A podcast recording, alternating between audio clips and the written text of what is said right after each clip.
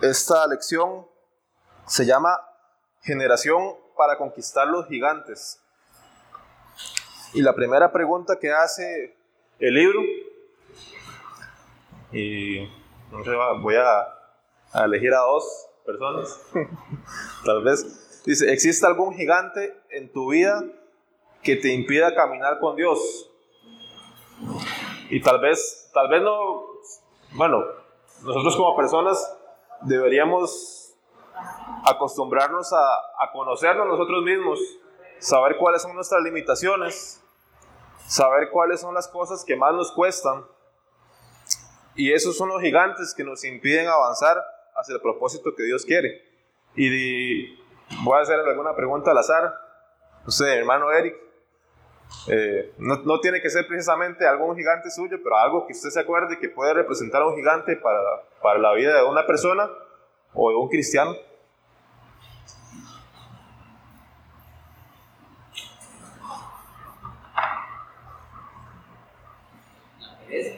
La pereza. ¿Sí? Las ganas de, de, de querer empezar algo para llegar a la constancia. Ah, ok, sí. La pereza, la, bueno, la falta de perseverancia sería entonces, o no sé, rendirse fácil. Eh, a ver, ¿qué más? Hermano Byron. La falta de confianza. Falta de confianza. La gente siempre dice no puedo. Ok, sí. Es lo primero que nosotros los cristianos decimos cuando nos dicen algo. Hermano, no, no puedo. Bueno, y eso no puedo. Puede ser por muchas razones. Puede ser por falta de fe. Puede ser por temor también. El, el temor es, es, un gran gigante, ¿verdad? Que, que a veces se presenta hasta en la vida de nosotros, ¿verdad? Cuando tenemos un reto nuevo que, que empezar, está ese gigante del temor que nos impide y que si dejamos que ese gigante nos domine, pues estamos cerrándole la puerta a los propósitos de Dios que tiene para nuestras vidas. Porque si Dios nos da una orden o nos da nos delega algo y nosotros por temor decimos que no, eso puede acarrar maldición sobre nuestras vidas también. Entonces hay muchos gigantes que incluso todos esos que puedan ir mencionando, cada uno de esos gigantes se puede trabajar en la Biblia. Hay versículos que nos dicen cómo vencer esos gigantes y más adelante vamos a ver algunos que no están en el libro, pero ahí saqué un, unos cuantos versículos de algunos gigantes. Entonces, la introducción el libro, aquí sí quiero hacer un, una pequeña acotación. El versículo que toman como base, pues yo personalmente no, no prefiero no, no enfocarme mucho en ese versículo. Este, porque ese versículo puede prestarse para, para controversia. Que incluso eh, yo estuve investigando un poco y esa pregunta, de hecho, yo la tenía desde hace mucho tiempo también. Si alguien conoce alguna respuesta, la puede levantar la mano. Pero está en Génesis 6, versículo 4. Yo solo puse esa frase. Habían gigantes en la tierra en aquellos días. No sé si alguien me presta el libro para... para ah, gracias.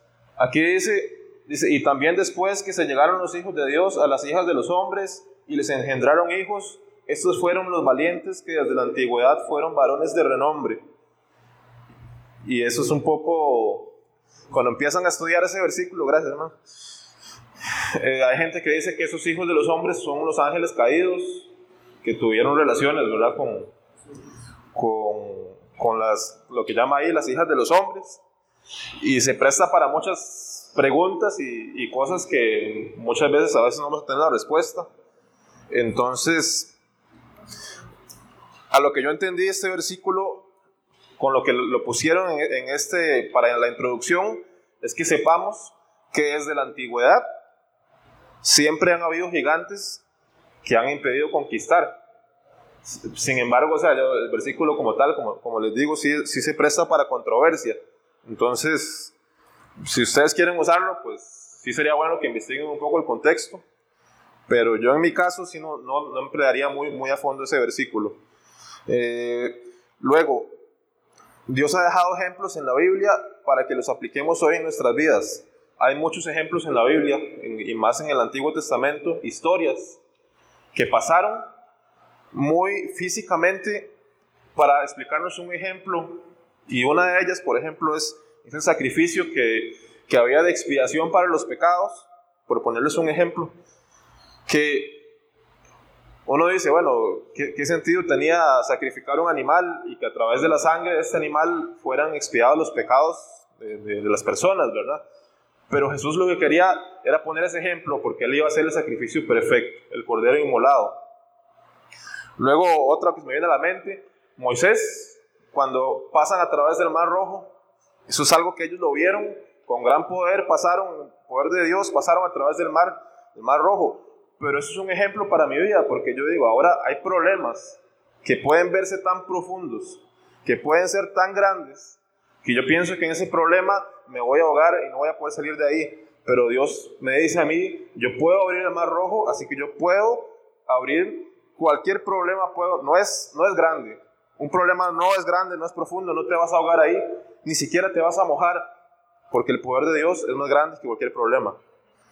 Entonces, esos ejemplos que han quedado en la Biblia para que los, son para que los apliquemos hoy en nuestras vidas. Y uno de los ejemplos, que es el que vamos a estudiar en esta lección, es, bueno, David venciendo al gigante de Goliat. Es, un, es un ejemplo que también nos aparece en la Biblia sobre los gigantes, pero el libro se enfoca en, en lo que es Josué y Caleb, que se están enfrentando a una tierra de gigantes para obtener la tierra prometida. Lo que Dios había prometido no iba a ser así de sencillo. Era un proceso que ellos tenían que pasar, gigantes que tenían que vencer para llegar a obtener lo que Dios les había prometido. Entonces, ¿alguien, ¿alguien sabe? Imagino que ya algunos leyeron el libro. Mi hermano Manuel la semana pasada. Este, si alguien ha tenido tiempo, ¿saben cuáles eran los gigantes? ¿O cuáles eran los pueblos de gigantes que habitaban la tierra prometida? ¿Alguien sabe? No. Sí, ahí dicen los hijos de Anak y los semitas. Ok, entonces eso está en, en, Deuteronomio capítulo 2, versículo 10 y 11, y en Génesis capítulo 15, del 18 al 20. Los semitas y refaitas son dos pueblos de gigantes que habitaban la tierra prometida. Eso es un importante dato. Que otra cosa que quería añadir también a la, lección del libro es que se, yo siento que se enfoca mucho en explicar cuáles son todos los pueblos de gigantes que habían. Este, hay diferentes nombres que la Biblia tiene para estos gigantes y, da las referencias bíblicas. Sin embargo, solo, solo en esta explicación de los gigantes que existían, este, son como tres o cuatro páginas. Entonces, tampoco quise enfocarme mucho en eso porque es, es, importante mencionarlo para conocimiento. Sin embargo, yo creo que el tema se presta para mucho más cuando se habla de los gigantes. Y ahí, no les voy a leer, pero esos son los grupos de gigantes que menciona la Biblia. Ahí están los semitas, eh, están Deuteronomio 2, 10 y 11, los refaitas, Josué capítulo 13, versículo 12, los somsomeos, Deuteronomio 2.20 y los anaquitas, los hijos de Anac, números 13.33. Yo quiero enfocarme más que todo ya en la, en la parte que ya podemos desmenuzar más y empezamos con números capítulo 13, versículo 32 y 33.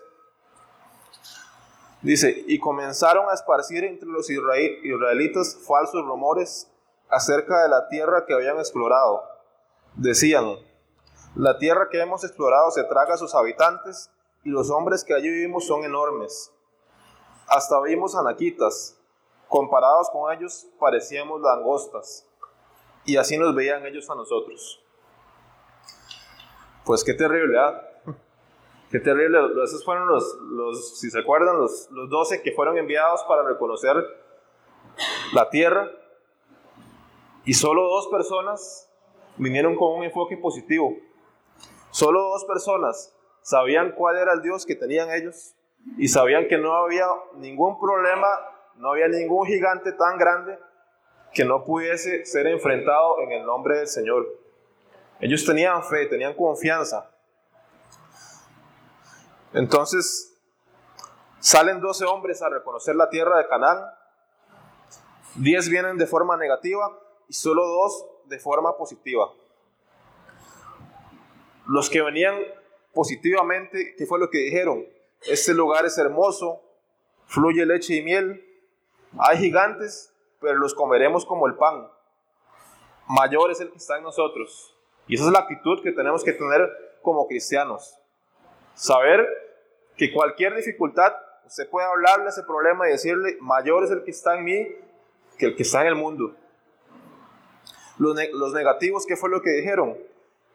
No les crean a ellos, los gigantes son muchos, las ciudades están amuralladas. Nosotros éramos a su parecer como langostas. Imagínense, ¿verdad? Qué, qué autoestima. Fueron a, ese viaje y regresar diciendo somos como langostas. Después de, de, haber visto todo, todo como Dios había obrado con su mano poderosa, con las plagas. O sea, ver las plagas. Yo digo, con solo haber visto una plaga, y a veces uno dice, cuando uno lee esta historia, uno dice, ¿cómo es posible, verdad? Si yo hubiera estado ahí y yo hubiera visto, aunque sea una plaga, pero Dios dejó esto en la Biblia como ejemplo también, porque a veces nosotros también como cristianos hemos visto el poder de Dios en muchas ocasiones y a veces tenemos falta de fe también. Hay momentos en que nuestra fe flaquea, pero Dios te dice, no tengas temor, porque yo estoy contigo, yo soy quien te da las fuerzas. Entonces, ¿qué pasó después? Esta gente que salió como líderes, solo fueron escogidos, solo fueron de todos esos miles de israelitas, se escogieron 12. Salieron como líderes. Estos 10 dice que regresaron como langostas. O sea, ellos decían, somos langostas. Y Dios, Dios no, no tiene en este lugar a langostas, Dios tiene hijos de Dios. Y los hijos de Dios tienen que ejercer el poder de su Padre. Entonces, estas personas llenas de miedo, atemorizados, sin identidad, sin visión de la abundancia que iban a tener, porque dice que hasta las uvas eran gigantes, ¿verdad? Era, pues ellos decían que era una tierra que fluía leche y miel, porque era una tierra bendecida. Ellos no vieron eso, no vieron lo bueno, solo se centraron en lo grande que es la dificultad. Solo miraron los gigantes y por el temor se olvidaron de todo lo que Dios había hecho en un principio.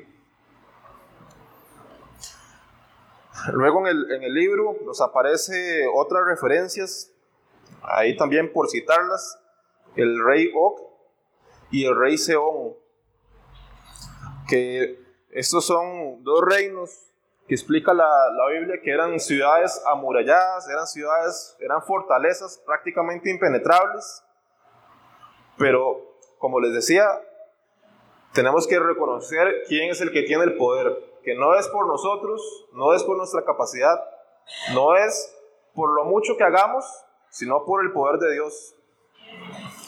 Entonces, ¿qué es lo que tenemos que hacer? Tenemos que reconocer quién es el que tiene el poder, simplemente. Porque no hay gigante que podamos vencer por nosotros mismos y por nuestras propias fuerzas. Tenemos que reconocer quién es el que tiene el poder.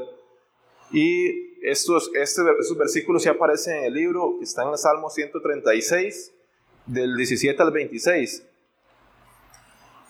Entonces, nos tiene que quedar claro que este pueblo, cuando se determinó a salir a la batalla, ellos fueron los que tomaron la decisión. Dios tiene todo el poder y, y Dios puede hacer milagros y maravillas, pero nosotros somos los que tomamos la decisión. Dice, al que hirió a grandes reyes, porque para siempre es su misericordia. O sea, está diciendo, yo no fui el que me levanté con mi lanza, yo no fui el que me levanté con espada, yo no fui el que hizo que esos gigantes cayeran, fue el Señor, porque Él dice, ¿quién, fue el que hirió a esos grandes reyes? ¿Y, y para quién, quién es el que dice que para siempre es su misericordia? Pues Dios mató a reyes poderosos porque para siempre es su misericordia. A Seón, que es el que estaba en el versículo anterior, rey amorreo, porque para siempre es su misericordia. Y a Og, rey de Basán, porque para siempre es su misericordia. Y dio la tierra de ellos en heredad, porque para siempre es su misericordia. En heredad a Israel su siervo, porque para siempre es su misericordia. Entonces, lo que yo puedo inferir de, este, de estos versículos es saber que nada lo que hagamos es por nosotros mismos. Y siempre, en todo momento, cuando Dios nos da la victoria, que Dios nos, nos va a dar la victoria, y estamos viendo la victoria, amén. Estamos viendo la victoria porque una de las victorias que tuvimos fue el, el, Día del Amigo. Vimos esta iglesia llena de gente que algunos nunca habían venido a una iglesia y ver gente postrada, siendo tocada por la presencia del Señor, eso es una victoria que Dios nos ha dado. Y Dios nos va a dar muchas victorias más. Pero siempre tenemos que reconocer quién es el que nos da esa victoria, que no es por nosotros. Dice en el versículo 27, 26, alabad al Dios de los cielos, porque para siempre es su misericordia. Entonces, ¿qué gigantes hay hoy en la actualidad? Y que desde siempre han, han existido estos gigantes, pero hoy que estamos enfocados y hablando de gigantes, esos son los gigantes que nosotros podemos enfrentar hoy en día. Porque la palabra del Señor dice que nuestra batalla, nuestra pelea no es contra sangre ni carne, es contra espíritus, es contra potestades, es contra espíritus demoníacos y es contra el enemigo que él está en todo momento. Yo a veces lo veo y esta gente, con lo que yo he escuchado, ellos se organizan a veces hasta mucho mejor que nosotros. Son más ordenados, son, ellos tienen organizaciones y trabajan. Ellos, yo estoy seguro que ellos van a, a las montañas y empiezan a maldecir desde ahí hasta nuestras ciudades, Heredia, San José, ellos acostumbran a hacer ese tipo de cosas. Y sobre las personas que no se cubren con la armadura de Cristo, empiezan a venir cosas sobre ellos como pobreza, como la falta de perdón, amargura, pereza, temor, ira, orgullo, avaricia, adicciones, mal carácter, Muchas de estas cosas son espíritus también, pero algunas de ellas no solo son espíritus, sino que provienen a través de nuestros propios actos. Entonces, una de ellas, por ejemplo, la pobreza. Dicen en Proverbios 13, 23, en el barbecho de los pobres hay mucho pan, mas se pierde por falta de juicio. Dice que hay mucho pan, ¿verdad? Pero si hay mucho pan, entonces ¿por qué viven en la pobreza? Es porque no les gusta trabajar. Entonces, a veces, yo creo que el hermano Leo lo había escuchado decir, que todas las cosas que nos pasan, les echamos la culpa al diablo, ¿no? Pero a veces no es el diablo, somos nosotros mismos quienes tomamos ciertas actitudes y a causa de ello nos sobreviene el mal. No siempre es el diablo, al diablo todo el mundo le echa la culpa, pero yo creo que el diablo a veces, no sé, no sé qué pensará de que le echan la culpa de cosas que ni siquiera ha hecho. Pero nosotros tenemos que reconocer que hay gigantes que tenemos que empezar a vencerlos con nuestra actitud. Dice en Proverbios 13, versículo 4, el alma del perezoso desea y nada alcanza, mas el alma de los diligentes será prosperada. Deuteronomio 8, 18, si no acuérdate de Jehová tu Dios, porque Él te da el poder. Ahora sí, como les decía, la pobreza puede venir a través de nuestras actitudes, pero el Señor dice que Él es el que nos da el poder para hacer las riquezas, a fin de confirmar su pacto que juró a tus padres como en este día. Entonces, es bueno diferenciar qué gigantes están ahí simplemente porque los dejamos con nuestras actitudes hacerse cada vez más grandes la pobreza es uno de ellos. Sin embargo, dice la palabra del Señor que Dios es el que nos da el poder para vencer a ese gigante. Nuestra actitud determina lo que vamos a hacer el día de mañana. Pero también Dios es el que da el poder. Otro gigante, la amargura y la falta de perdón. Ese es un gigante que yo creo que puede aparecer en muchas familias. En muchas vidas, este gigante permanece porque hasta que una persona no tome una decisión de perdonar, ese gigante no se va a ir de ahí. ¿Y qué es lo que provoca la falta de perdón? Cuando hay falta de perdón en un corazón, esa persona empieza a amargarse, esa persona empieza a tomar actitudes negativas hacia los demás. Y puede llegar un momento en que esas actitudes negativas se conviertan en violencia, que eso es lo que estamos viviendo muchas veces y vemos en las noticias cómo los hijos ahora se levantan contra los padres, los padres contra los hijos. La, la Biblia, ahí está la profecía y ya la Biblia nos decía que eso iba a suceder. Pero en las familias, hoy se destruyen matrimonios, hoy se destruyen familias, se separan por falta de perdón. Así que, por lo que hemos podido ver también con la gente que estamos trabajando, y yo no sé ustedes si ya han podido empezar a hablar y a conocer a muchas de esas personas que están yendo a los grupos de amistad, una de las primeras cosas que yo he notado es esto, es la falta de perdón. Gente que le dice a uno, no hombre, yo jamás voy a poder perdonar. Fue tanto el daño que me hicieron que yo no voy a poder. Pero hay uno que nos da el poder también para perdonar. Y solo a través de, de, Jesucristo es que se puede ablandar nuestro corazón. Solo Jesucristo puede sanar esas heridas que hay en el alma. Dice Efesios 4:31, quítese de vosotros toda amargura, enojo, ira, gritería, maledicencia y toda malicia. Todas esas cosas. Así como hay frutos del Espíritu. Esto es lo contrario. ¿Qué, es lo que pasa cuando hay falta de perdón? Aparece la amargura, aparece el enojo, aparece la ira, la gritería, hasta llega un punto donde que en la familia se hace insostenible una relación y hasta ahí llega, ¿verdad? Hasta ahí llega. Pero nosotros, como cristianos, hemos sido enviados a pregonar libertad. Dios puede libertar y Dios puede sanar. Dice libertad a los cautivos. Hay mucha gente que está siendo cautiva por este gigante. En Colosenses 3, 12 y 14 dice, vestidos pues como escogidos de Dios, santos y amados, de entrañable misericordia, de benignidad, de humildad, de mansedumbre, de paciencia, soportándonos soportándoos unos a otros y perdonándoos unos a otros si alguno tuviere queja contra otro. Entonces, esta palabra nos dice que tenemos que vestirnos, pues, como escogidos de Dios. Hay gente que dice, no, es que lo, lo que está afuera, no importa, Dios, Dios lo que ve es el corazón, pero lo que está afuera es un producto de lo que hay en el corazón. Así que si mi corazón está dañado, mi corazón está enfermo, Afuera lo que voy a mostrar es eso. Pero si soy, me he visto como escogido de Dios, es porque mi corazón ha sido sanado y por eso tengo la capacidad de soportar a otras personas. Es difícil, ¿no? Es difícil. Pero solo con la ayuda de Dios podemos llegar a obtener paciencia. Y dice, perdonándonos unos a otros, de la manera que Cristo os perdonó. Qué importante entender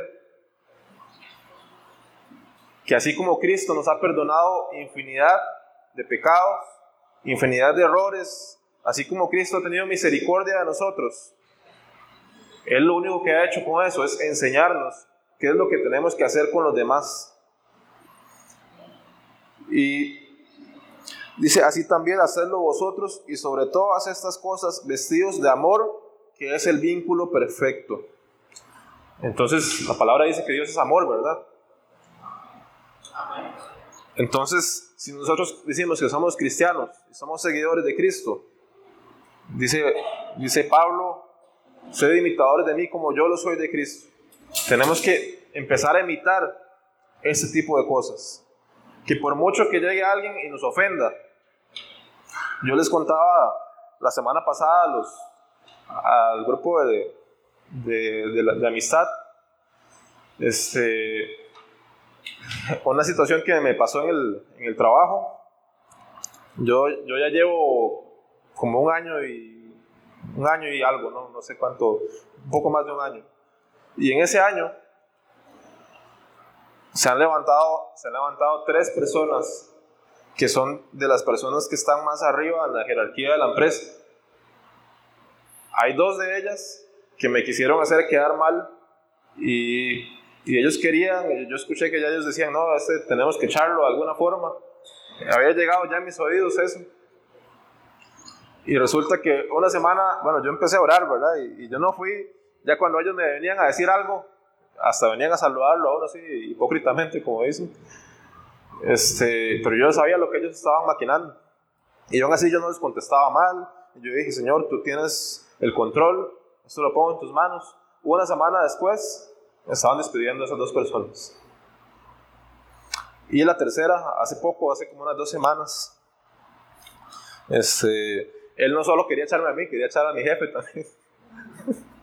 Entonces, ya ya habían compañeros de nosotros que decían, no, hombre, en la reunión ellos dijeron que, que ya estaban cansados de ustedes, que, que, este, que ellos, o sea, se metió entre ceja y ceja ese señor, pero no era porque quería echarnos porque estuviéramos haciendo algo mal, porque nosotros teníamos las pruebas de que lo que estábamos haciendo no lo estábamos haciendo bien, había cosas que nos respaldaban, pero este señor lo que quería era traer gente de la empresa donde estaba él.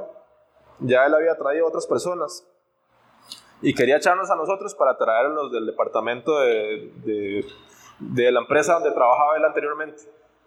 Y resulta que en esa semana lo empezaron a hacer encuestas de, de cómo evaluaban a sus, a, sus, a sus jefes.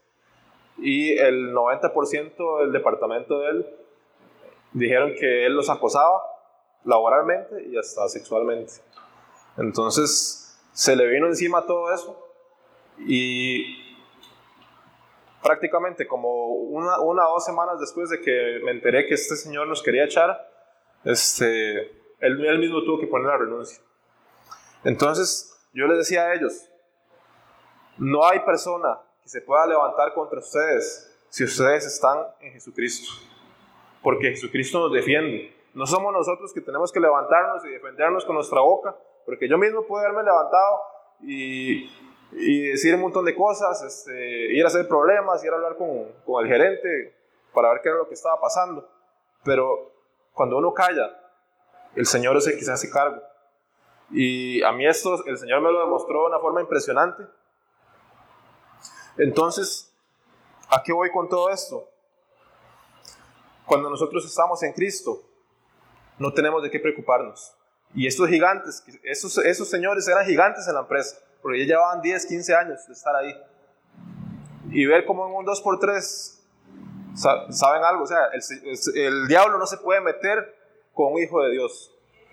El diablo no se puede meter con un hijo de Dios. Así que usted no se preocupe. Si usted empieza a vivir dificultades, empieza a vivir persecuciones, el diablo es lo que está buscando. Que usted pierda la paz. Que usted empiece a tener amargura en su corazón contra gente que se levanta contra usted. Pero ahora que ellos se fueron, yo les decía a, los muchachos, uno no tiene que ahora alegrarse por el mal ajeno. Bien que mal, este señor que se acaba de ir, tiene familia, tiene esposa, tiene hijos. Y uno no puede alegrarse del mal ajeno, a pesar de que muchos dirían se lo merecía por todo lo que estaba haciendo. Pero nosotros tenemos que dar ejemplo.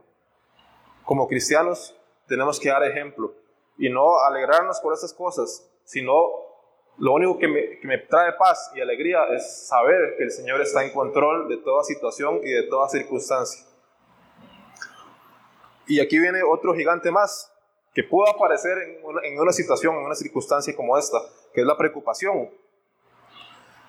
Pero así dice Jehová a la casa de Israel, buscadme y viviréis. Simplemente, el que busca a Jehová va a tener vida y vida en abundancia. Y no solo va a vivir bien aquí en la tierra, sino que va a tener vida eterna. Entonces, ¿para qué me voy a preocupar si el Señor me dice, buscadme y viviréis? Y en Mateo 6.33 ¿Qué es lo que dice Mateo 6:33? Ustedes ya se lo saben, ¿no? Ah, Timoteo. Sin ver.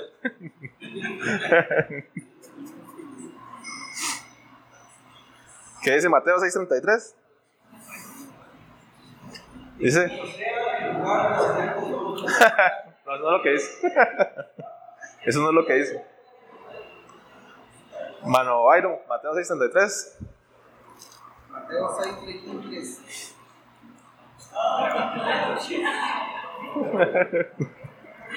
eh, buscar primeramente el reino de Dios y su justicia, y, es, y todas estas cosas serán añadidas. pues ya estaban diciendo que Mateo 6:33 es, es lo que dice ahí. Pero, ¿qué es lo que nos dice el Señor? Busquen primeramente el reino de Dios y su justicia.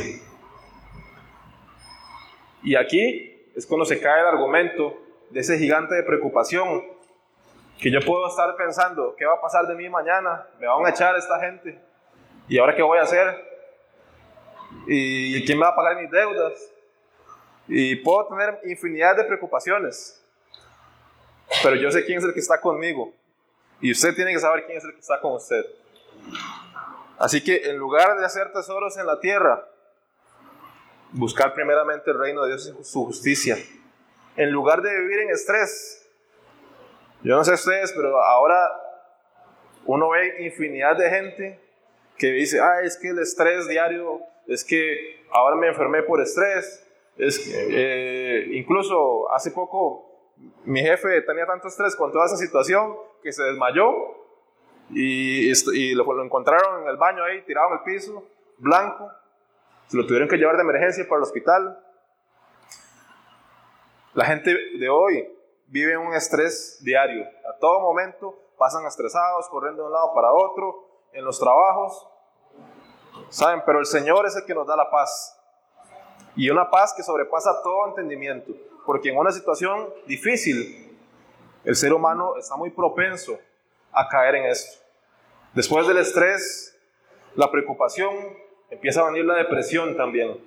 Y hay gente que pasa deprimida y que ahora, eh, según las estadísticas eh, que estaba escuchando hace poco, decían que como alrededor del 60% de los medicamentos que, que, la caja tiene que entregar a la, gente o sea, el 60%, el 70%, algo así era, eran antidepresivos.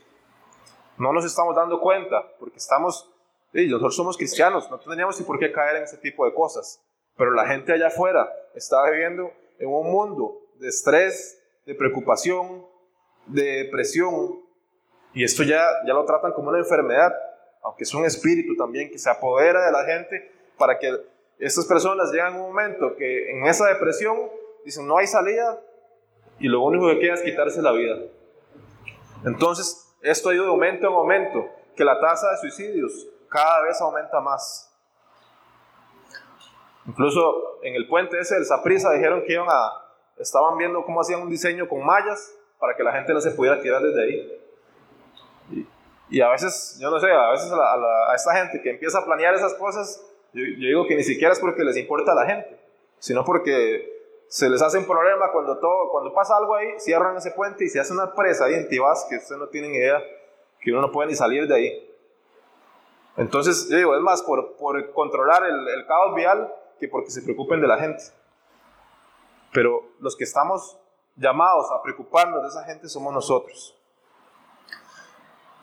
En lugar de tratar de servir a dos señores, buscar primeramente el reino de Dios y su justicia en lugar de vivir afanados por qué voy a comer, qué voy a beber, qué me voy a poner, tenemos que aprender a buscar primeramente el reino de Dios y su justicia.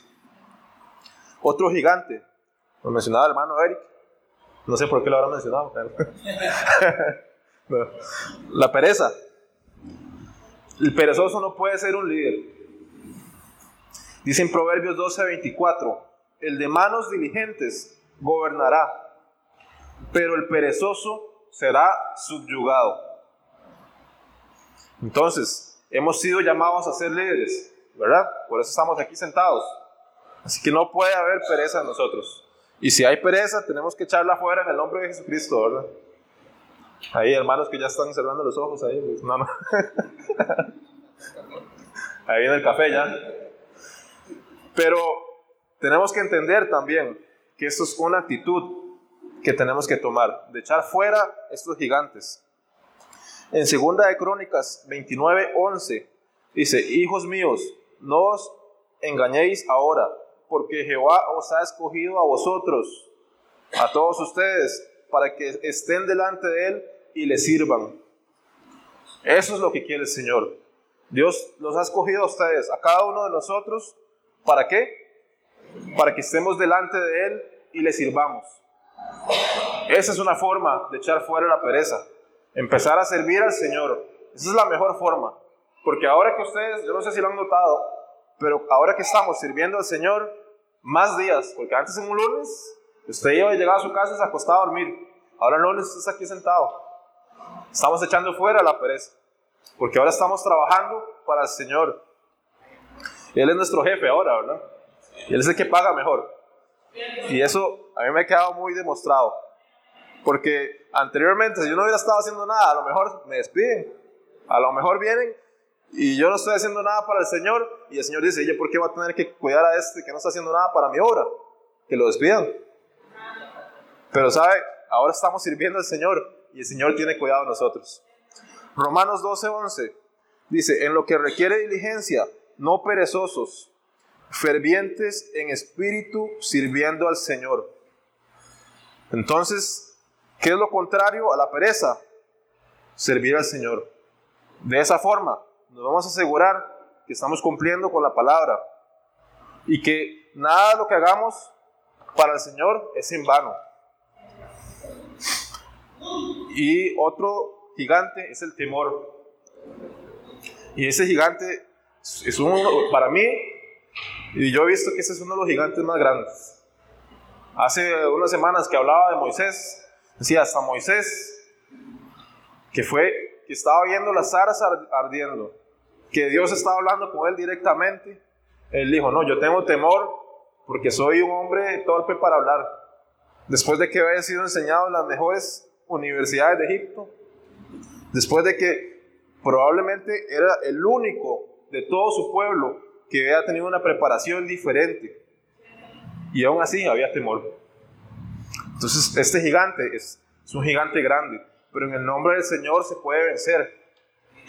Dice primera de Juan 4:18, en el amor no hay temor, sino que el perfecto amor echa fuera el temor. Aquí está la clave. Aquí está la clave de vencer al temor. El amor de Dios, el amor de Jesucristo, el perfecto amor. ¿Quién es el perfecto amor? El Señor. Así que en el Señor podemos echar fuera el temor. No hay, no hay otro. No por nuestras fuerzas, no por nuestra voluntad. Aquí sí es en el nombre del Señor que tenemos que echar fuera el temor. Así que si usted ha sido designado esta semana para llevar la enseñanza en su grupo de amistad, Sepa que en el Señor tenemos que echar fuera ese temor. Y ese temor, ¿sabe? Yo le puedo decir algo. A mí me agobiaba el temor. De venir a pararme aquí enfrente y, y a mí me decían, pero es que usted pasó a la universidad y usted hacía, hacía eh, presentaciones, tenía que presentar proyectos, investigaciones o lo que sea. Y yo decía, sí, pero en la iglesia no me puedo parar enfrente. Y yo siempre lo decía, desde toda mi juventud, yo decía, yo no puedo pararme ahí, no tengo la capacidad. me acuerdo que una vez me, hicieron, me, hicieron, me, hicieron ir a pararme con ocho años en, el altar de, ahí de Quesada Durán para predicar un domingo. y yo era un saco de nervios ahí. Pero ese día el Señor hizo la obra y hasta pasaron niños a, recibir al Señor, no lo crea. Pero después de eso, no volvió a pasar. Bueno, sí, una vez en Barrocuba también fui. Pero no volvió a pasar. Y yo estaba ahí, ahí escondido con mi guitarra ahí. Y, me decían, hermano, ¿usted cree que nos puede llevar para un jueves? Y decía, no, hermano, yo, yo eso no. Pero Dios es el que hace la obra. Así que si ponemos nuestros temores, los, los presentamos delante del Señor, tenemos que empezar a, a tomar la valentía y decir, Señor, vea, esto es lo que a mí me cuesta, estos son mis temores, pero hoy en el nombre de Jesús van a ser echados fuera. Usted tiene que echar fuera esos temores. De lo que sea, de lo que usted le piden un, día venir a pararse aquí, que no haya más temor. Y el único que puede hacer esa obra es el Señor, el perfecto amor. Porque el temor lleva en sí castigo. O sea, ni siquiera es porque si quiero o no quiero. ¿Qué dice? Si yo continúo con ese temor y yo sigo todo el resto de mi vida diciendo no puedo, no puedo, no voy a hacerlo, me da miedo, el temor lleva en sí castigo. Porque si usted mantiene ese temor en su vida, el Señor no va a hacer la obra y el Señor no va a hacer lo que quiere hacer con usted y con su vida. Porque dice que de quién es el reino de los cielos. De los, valientes son los que lo arrebatan, dice, dice la palabra del Señor. Así que donde el que teme no ha sido perfeccionado en el amor. Es duro, ¿verdad? Es duro, pero tenemos que entender que el amor de Dios nos perfecciona y solo así podemos salir de ese temor que nos puede estar agobiando. Y aquí le voy a decir un versículo que usted le puede ayudar si usted ha enfrentado o está enfrentando este tipo de gigante. Dice Jehová el Señor, yo soy tu Dios, quien te sostiene de tu mano derecha y te dice, no temas porque yo te ayudo. ¿De quién vamos a querer más ayuda que del propio Señor Jesucristo? Saben, nos puede ayudar cualquier persona. Una persona en la empresa, el jefe, el gerente puede venir y meter las manos por usted. Decir, no, no lo toquen porque este yo meto las manos al fuego. Incluso el mismo presidente de, la nación puede venir y hablar bien de usted y, y defenderlo. Pero no hay nadie que se pueda comparar a la mano del Señor que dice que es el que sostiene nuestra mano derecha. Y Él te dice hoy, no temas, yo te ayudo. Dice la palabra del Señor, busqué a Jehová y Él me oyó y me libró de todos mis temores. Y dice en Josué, esfuérzate y sé valiente, no temas ni desmayes, porque yo, el Señor, estaré contigo a donde quiera que vayas. Entonces no tenemos que temer, hermano. Si usted empieza a tomar esta palabra para usted, empieza a entender, no solo escucharla, no solo leerla, sino que empieza a vivirla y decir, ¿Por qué voy a temer si Dios me tiene agarrado la mano derecha? ¿Por qué voy a temer si cuando busco a Jehová, Él me oye y me libre de todos mis temores? Yo creo que aquí está la clave para vencer cualquier gigante de temor. Así que si en esta noche alguien que todavía tiene temor de pararse ahí en ese grupo de, de su casa, hermano, tenemos que echarlo fuera el día de hoy. Porque no hay temor en el Señor. Para ir terminando, dice el libro que tenemos que echar fuera a los gigantes. Y eso está en Josué 17, del 14 al, 18. Solo voy a leer los últimos dos versículos. Que al parecer en, este, en el contexto que aparece en este capítulo está la tribu de, de José y está diciendo, está reclamando que por qué porque solo le habían dado un pedazo de tierra muy pequeño para todo el pueblo que era grande de ellos. Entonces vino Josué y le respondió. Y dijo, les dijo, ustedes son un gran pueblo, tienen grande poder. No tendrás una sola parte. Ellos estaban diciendo que solo les habían asignado una sola parte de tierra. Les dijo, sino que aquel monte será tuyo. Pues aunque es bosque, Tú lo desmontarás y lo poseerás hasta sus límites más lejanos, porque tú arrojarás al cananeo, aunque tenga carros errados y aunque sea fuerte. ¿Sabe? Josué les estaba empoderando a ellos. Josué tenía toda la capacidad de ir con su ejército y decir, ah, bueno, ustedes tienen miedo de ir a tomar esas tierras, yo, yo les ayudo y voy con ustedes. Ya hemos tenido muchas victorias con, en tierras de gigantes. Pero hay un momento donde Él les dice, no, ahora ustedes son los que tienen que ir. Ahora ustedes son los que, no importa, ustedes vieron gigantes ahí, vieron, ellos les dijeron, ahí en ese lugar, toda la gente ahí tienen carros fuertes de hierro. Les dijo, no importa, el Señor les va a entregar eso en sus manos. Y tenemos que creer que la victoria Dios la va a entregar en nuestras manos. Amén. Quiero terminar con esto en Jeremías 20:11 dice, mas Jehová está conmigo como poderoso gigante. Por tanto, los que me persiguen tropezarán y no prevalecerán. Serán avergonzados en gran manera, porque no prosperarán. tendrán, tendrán perpetua confusión que jamás será olvidada. Entonces, como conclusión, Dios le entregó a Israel una tierra de abundancia. Le hizo la promesa que le iba a entregar la tierra prometida. ¿A cuántos Dios nos ha hecho una promesa? Y fiel es el que hizo la promesa, el que la va a cumplir. Pero para que Dios cumpla esa promesa, nosotros tenemos que levantarnos con determinación, con valentía. Dios nos ha dado grandes promesas de abundancia. Y yo no sé si usted lo cree, pero Dios tiene muchas cosas para nosotros. Abundancia no solo en lo económico, sino en lo espiritual, sino en que un día soñamos con ver esta iglesia llena, a reventar, y que vamos a tener que preocuparnos bien. No, no va a ser un gigante de preocupación mala, sino preocupación buena, de que vamos a tener que pensar a ver a dónde vamos a meter más gente. A ver, ¿cómo hacemos para extendernos? O si el hermano va a tener que vender esto y comprar en otro lugar, no sé, no lo sé. Vamos a tener que hacer dos, tres cultos. No lo sé cómo Dios va a orar. Pero Dios nos ha dado la promesa y fiel es el que hizo la promesa. Y vamos a tener que vencer gigantes. Pero con el poder del Señor, al que cree, todo le es posible. Amén.